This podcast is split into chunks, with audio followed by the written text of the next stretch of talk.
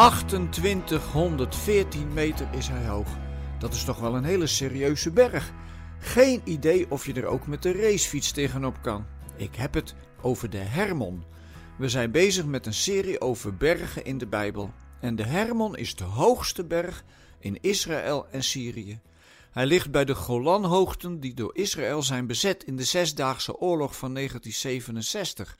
En het is de plek waar je niet verder verwijderd kunt zijn van Jeruzalem en de tempel. Al als je tenminste binnen Israël wilt blijven. Hè? Dat ver verwijderd zijn van de plek waar God symbolisch aanwezig is, kom je in de Bijbel wel een paar keer tegen. Bijvoorbeeld in Psalm 42. Dat valt niet mee voor de dichter. Het is dan ook geen vrolijke psalm. Lijkt me wel logisch als je het gevoel hebt dat God zo ver weg is dat je hem niet kan bereiken. Misschien juist als je hem extra hard nodig hebt. Het is altijd erg persoonlijk hoe mensen God ervaren in moeilijke omstandigheden. De een roept uit: God, waar bent u? En de ander ervaart God juist super dichtbij.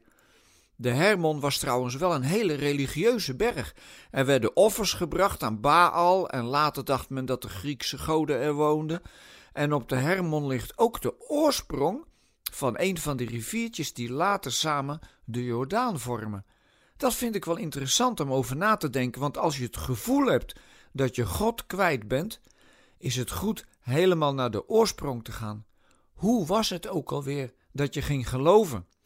En hoe liet God zich dan in het verleden aan jou zien? Dat doet de dichter van Psalm 42 ook.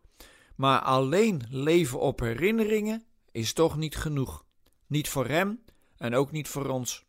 Je wilt toch graag hier en nu iets van God merken. Wie verlangt daar niet naar?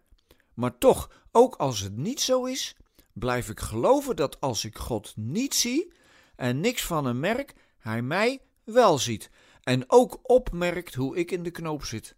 Want God heeft beloofd dat Hij ons nooit in de steek laat. En als God iets belooft, dan doet Hij dat ook. Dat kan een veel diepere basis onder je leven leggen dan je geloof laten afhangen van je gevoelservaringen en je stemming. Want weten dat God ons nooit loslaat, wie we ook zijn en wat we ook meemaken, is een constante structurele kracht. En als het leven kil is als de sneeuw van de Hermon, dan mogen we daarop terugvallen, hoe moeilijk dat ook kan zijn. Daarom is het zo belangrijk dat we elkaar vasthouden, zoals God ons vasthoudt. En juist dan kan er zomaar weer warmte ontstaan die de kou van de kille eenzaamheid verdrijft. We zijn niet alleen.